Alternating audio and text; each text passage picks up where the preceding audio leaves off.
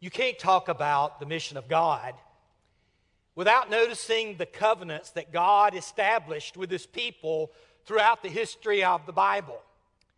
You, you, open up the pages of the Bible, and it doesn't take long before you read about the first one that God made with Noah that still extended to us now, thousands and thousands of years later.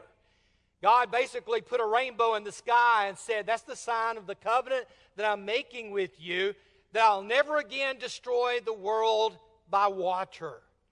Now, this week, by the time we get through with it, as much rain as they're predicting, we may wonder about it, but God's covenant is secure. We then went and noticed in the book of Genesis, chapter 12, God making a covenant with a man by the name of Abram, who becomes Abraham. And the reason is because God took him out and had him to look up at the sky and said, Listen, as numerous as the stars in the heavens, so will your descendants be. And of course, here we are some 4,000 years later, and sure enough, Abraham's descendants numbers in the millions of millions. Then God went and took Moses and went to Mount Sinai where he entered into covenant with Israel.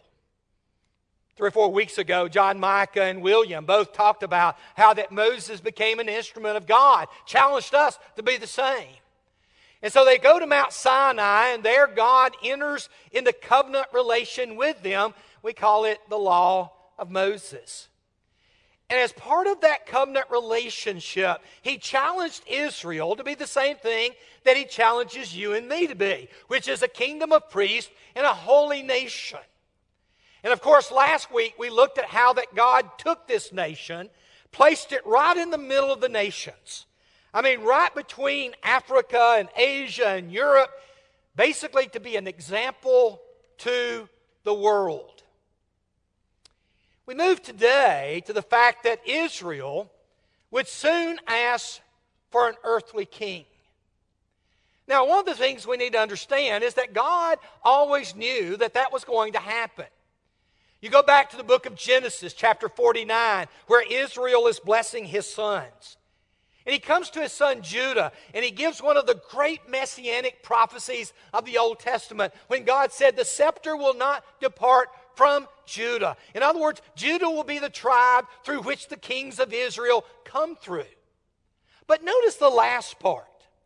The ruler's staff will not depart from his feet until he to whom it belongs will come and the obedience of the nations, which is what we're part of even today. I mean, most of us don't belong to Israel in the sense that we're descendants of David by blood. We belong to Israel, but because we're descendants of Abraham through faith, as our people from all over the world, the nations have come in fulfillment of this prophecy. Moses himself had given instruction regarding them appointing a king. And notice the language that's used here. When you enter the land the Lord your God is giving you, and you've taken possession of it, you've settled in it, and you say, Let us set a king over us like all the nations around us. Now, what Moses writes next is what's the most important thing. He says, Be sure to appoint over you a king the Lord chooses. He's got to be the one who decides who will represent him in ruling over Israel. And of course, it doesn't take us long at all where the Israelites are actually asking for that king. Joshua had led them into the promised land. There had been the period of the judges over a two to three hundred year period. And, and then all at once, Israel comes, says to Samuel, the last of the, of the judges, your, your sons are not like you. And so, what we want you to do is appoint a king to lead us, such as all the other nations have, just like Moses had said they would. The only problem is they wanted to be so much like the other nations that they wouldn't wait for God. They wouldn't be patient for what God was doing. God literally came to Samuel and said, Listen to all that the people are saying to you. It is not you that they have rejected, but it's me they've rejected as their king. One of the great principles we all need to understand about evangelism. I mean, when we share the gospel of Jesus Christ with others and they turn their back on it, it's not us. Now, I have to admit, it's hard not to take it personally. But it's not us that they're rejecting, it's God Himself, just as the Israelites had done. And so God had always intended to give them a king, but He wanted to do this on His timetable and for His purposes, and Israel jumps the gun. By the way, you ever done that? Have you ever become impatient with God? You know, Abram did. Abram became so impatient that when Sarah says, Listen, take my handmaiden and see if you can have a child by her, Abram's like, Okay, you know, the great man of faith. Okay, we'll, we'll see if we can't push or hurry God along. And I've done that in my life. Been impatient with God. God, how long? How long? And God's answer is a little bit longer, you know. And for Israel, they were too impatient. And so they refused to listen to Samuel. And look again at the language. We want a king over us. It's almost as if they're saying, now. Then we'll be like all the other nations. And so God said, give them a king. Now, right off the bat, we know that it's not the king God wanted. First of all, it doesn't come from the tribe of Judah. It came from the tribe of Benjamin. But when you look at how it describes this king, look at the language here. Kish had a son He's, he's from the tribe of Benjamin, named Saul, as handsome a young man as could be found in all of Israel. And not only that, he was a head taller than everyone else. I knew when I saw that he was a head taller than everyone else that it was going to end up bad. Right? Only time I'm head taller than anyone else is when I'm teaching the kindergartners. That's the only time. You know. But, but here's a man that Israel looked at and they said, Boy, that's the kind of man we want as a king. He's handsome, he's tall. I mean, look at, I mean, how he'll represent us to the world. God looks at him and says, Yeah, that's the problem. You're looking at the wrong thing. So Saul wasn't God's king, he was the people's king. And we see that happen just very rapidly. I mean, you go from 1 Samuel chapter 9 to 1 Samuel chapter 16. I mean, all, uh, seven chapters, and all at once God comes to Samuel and says, Fill your horn because I have rejected Saul as king over Israel. Never was his choice. And he said, I'm going to send you down to Bethlehem, down to someone from the tribe of Judah, to Jesse, and I've chosen one of his sons to be king over my people. I've chosen him.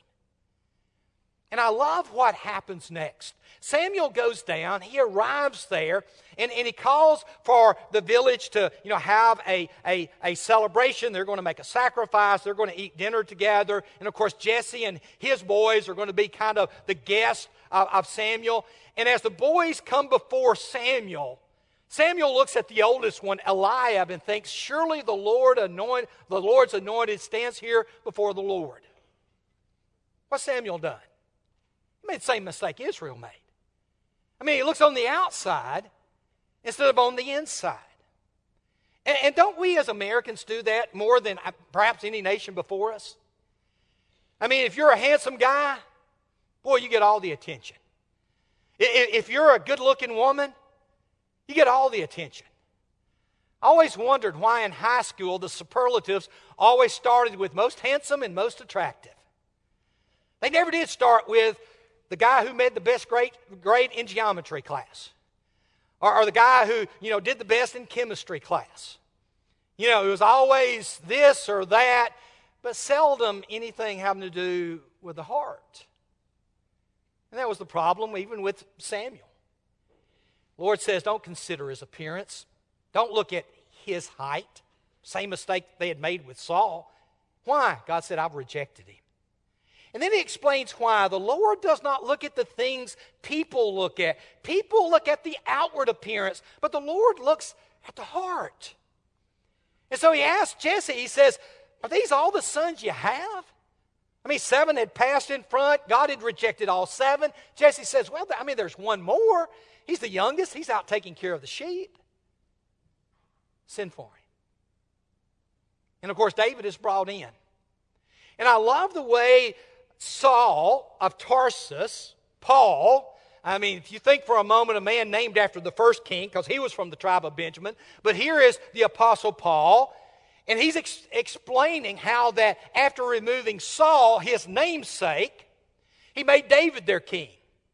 And here's what he said about David I found David, son of Jesse, a man after my heart. He'll do everything I want him to do. William, a while ago, was talking about our youth group.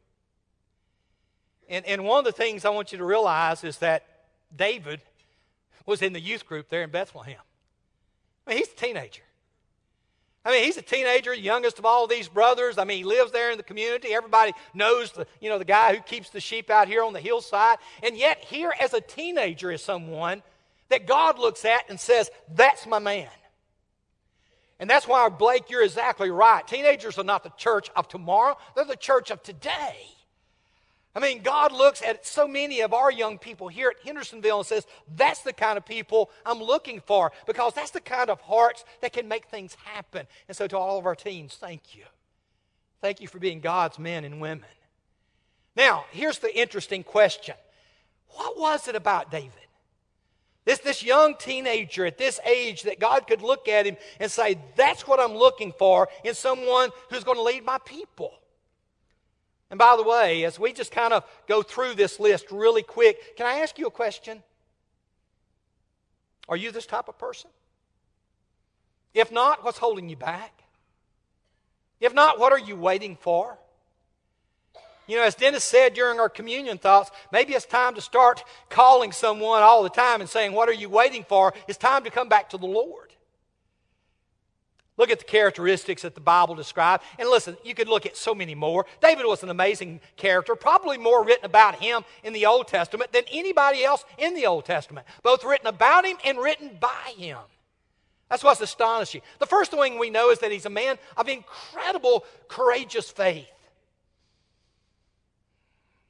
I did a funeral yesterday. And one of the things I do, I, I got this from David Swanner many years ago. But one of the things I do when I do a funeral is I ask the family if you could describe your loved one in one word, what word would you describe? Yesterday's lady, the words were loving, heart, fierce.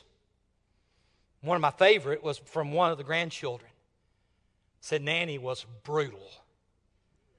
And of course, you think, brutal. And of course, the response that followed that was, she was brutal in loving her family. She was brutal in standing up for what it was right. She was brutal in pointing you to God. And I thought, boy, I like that word brutal. Well, for David, it would have been faith. But not just faith, but courageous faith. And we know the first story. The first story you see is this story of where he goes out. He sees this giant Philistine named Goliath. He's, he's basically challenging the entire nation of Israel. Even Saul's afraid to go out. The tallest, most handsome among Israel won't go face this giant. And David listens to him mocking the God of Israel and says, I'll go.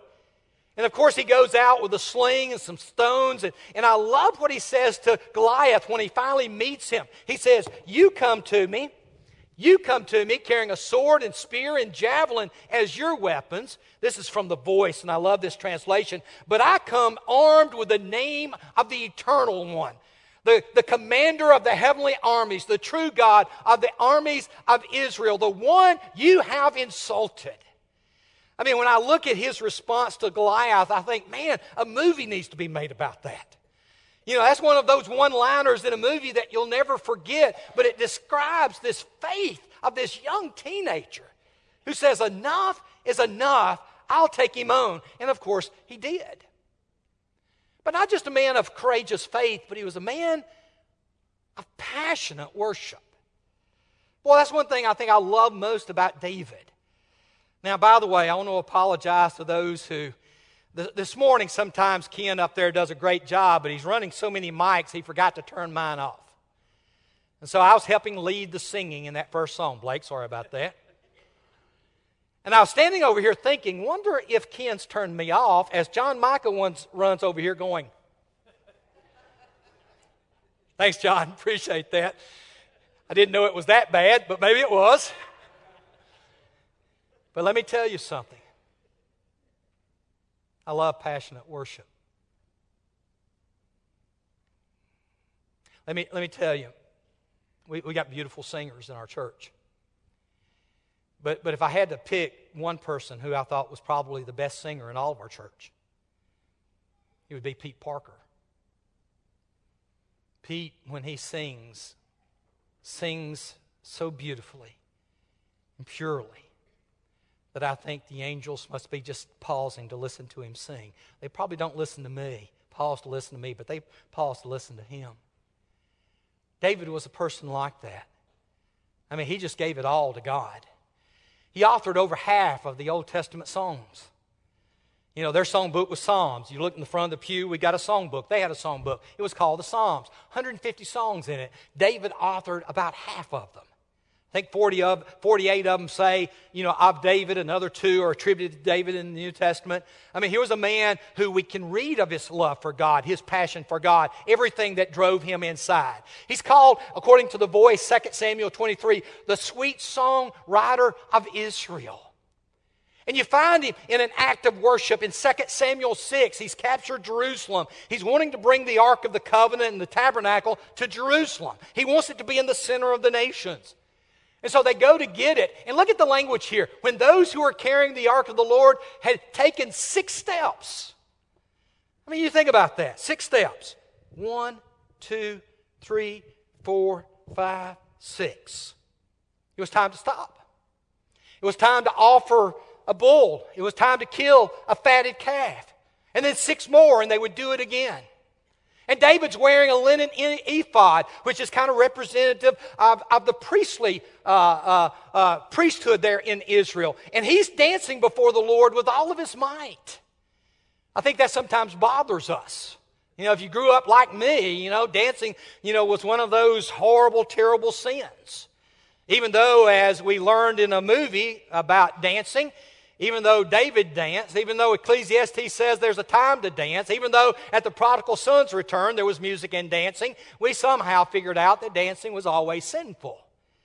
And of course, the answer to that is no. Anybody who's ever been to Israel, and I know Rod, Rodney, you and Juanita, you've seen it. I've seen it. I was over there literally four years ago, right now. And I remember hearing a noise when I was right outside the wailing wall of the temple. And I walk outside, and here's a whole class of, you know, I don't know, 17, 18 year old Hasidic Jews. And these guys are there and they're singing and they're dancing and they're praising God. And I'm looking at them thinking, that's the way it was. Wow. And that's the way David, he danced before the Lord with all of his mouth. And here's all of Israel with him, and they're shouting, and the trumpets are blaring. Why? Because they're bringing the presence of God into Jerusalem. But what's fascinating about that story is it sets up another characteristic of David. He was also a man who loved God's law, but he had to learn to love God's law. You see, if you go back just a few verses in that same chapter, David is bringing the ark the first time up to Jerusalem. And he makes a mistake. I mean, as he's coming up to the temple, they're carrying the ark on a new cart, brought it up from the house of Abinadab. And, and as they're approaching Jerusalem, basically the oxen stumble. It looks like the ark is going to fall off. And, and in so many ways, what you find is David and those with him, they're zealous for God, but as, as Saul would say, or Paul would say in Romans 10 2, but it wasn't based on knowledge. They made a mistake about the fact that, you know what, you can be zealous for, with, with God and then do whatever you want. And God says, no, you can't. And you remember Uzzah as he goes to steady the Ark of the Covenant, and God strikes him dead. Which caused David to say, okay, get it out of here. We've messed up. David had to go and figure out what went wrong. I mean, I wanted to honor God. I wanted to make God the center of our life in Israel. What did I do wrong? And what's amazing is you just find out what he did wrong. It was because you, the Levites, did not bring it up the first time that the Lord our God broke out in anger about us. We did not inquire of him about how to do it in the prescribed way. In other words, was there a way to carry the ark? Yes. And it wasn't on an ox cart. That was the problem. And David had to learn a very valuable lesson. You see, if he had learned the lesson first, I don't know if you've ever noticed this text. This is from Deuteronomy 17. It's instructions to the kings of Israel. And I want you to look at what each king was supposed to have done. David evidently didn't do it. When he takes the throne of his kingdom, he is to write for himself on a scroll a copy of this law taken from the Levitical priest. In other words, the king was supposed to sit down, have a blank scroll, take very likely the book of Deuteronomy, maybe as well some of the other books of the Pentateuch, and write his own copy of it. Why? And I'm reminded of an old professor, uh, Rodney Jack Lewis. Jack Lewis used to say when I was in graduate school, he says, I hope you will take a pen and write down all of this. He said, You can buy copies of my lesson notes, but I hope you'll actually make them yourself because there's something about writing it with a pen that gets it in your head. And evidently, God thought the same thing because it will be with him. He is to read it all the days of his life so that he may learn to revere the Lord as God, follow carefully all the words of his laws and these decrees. And David steps back, and before he brings the ark up the second time, he realizes we've messed up. We didn't do it God's way. And I love what he then wrote in Psalm 19. I can't help but wonder. After finding out what he had done wrong, after going back and maybe making his own copy of uh, parts of the, of the covenant, did he then sit down and pen this song? The law of the Lord is perfect, refreshing the soul. The statutes of the Lord are trustworthy, making wise the simple. The precepts of the Lord are right, giving joy to the heart. The commands of the Lord are radiant, giving light to the eyes. Now, let's take the covenant, uh, uh, excuse me, take the ark of the covenant up to Jerusalem. And then, number four, he was a man of deep devotion. David made a huge mistake in his life. The man after God's own heart had a sin that we still talk about now, some 3,000 years later. I mean, we know the woman's name he sinned with, we know the man's name that he had murdered. I mean, you think about what crimes of the past do we have in such incredible detail as we do of David's crime. And yet, even though he fell away from God for that brief moment, I mean, he quickly restored, came back to God, wrote that beautiful Psalm 51 of his repentance. And as he became an old man, he wanted to, to build a temple to God. I mean, he, he basically looked and he said, Here I am in this incredible palace, and God's living in a tent? Really? And so David said, My son Solomon is young and inexperienced, and the house to be built for the Lord should be of great magnificence and fame and splendor in the sight of all the nations. I mean, exactly what God wanted him to do. So David made extensive preparations before his death, but he didn't build it.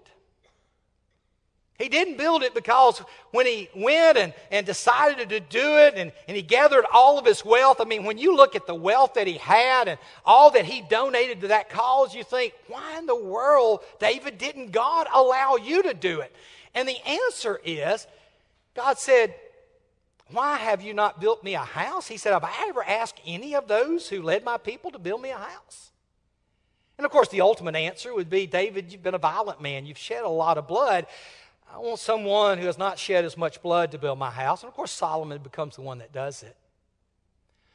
But what I love is that God, looking at David, knowing what's on David's heart, said, You want to build me a house? I tell you what I do. I'll establish a house for you. And he enters into covenant with David. Your house, your kingdom will endure forever before me. Your throne will be established for forever. It's a covenant that we call the Davidic covenant. And it's a covenant that still is in existence today. Because you see, when you turn over to the New Testament, and, and Mary is approached by Gabriel and told that she's going to have a child who will be called the Son of the Most High. And then he says to her, The Lord will give him the throne of his father David. And then look, and he'll reign over Jacob's descendants forever and ever. His kingdom will never end, just as God, you know, promised his great, great, great, great, great, I don't know how many great grandfathers. And with that, as Dennis reminded us this morning, Jesus then entered into a brand new covenant with us, with Him at the center. And He sits right now at the right hand of God, interceding for you and interceding for me and calling all of us to Himself through the blood that He shed. Are you a child of God? Are you in a covenant relationship with Him? Jesus Christ invites you to one, invites you to come and to make Him the center of your life. And you do that through faith and an act we call baptism, where you re- literally reenact His death, burial, and resurrection, that which sealed that new covenant. And if we can help you in any way today to become a part of this family of God, come right now. Let's together we stand.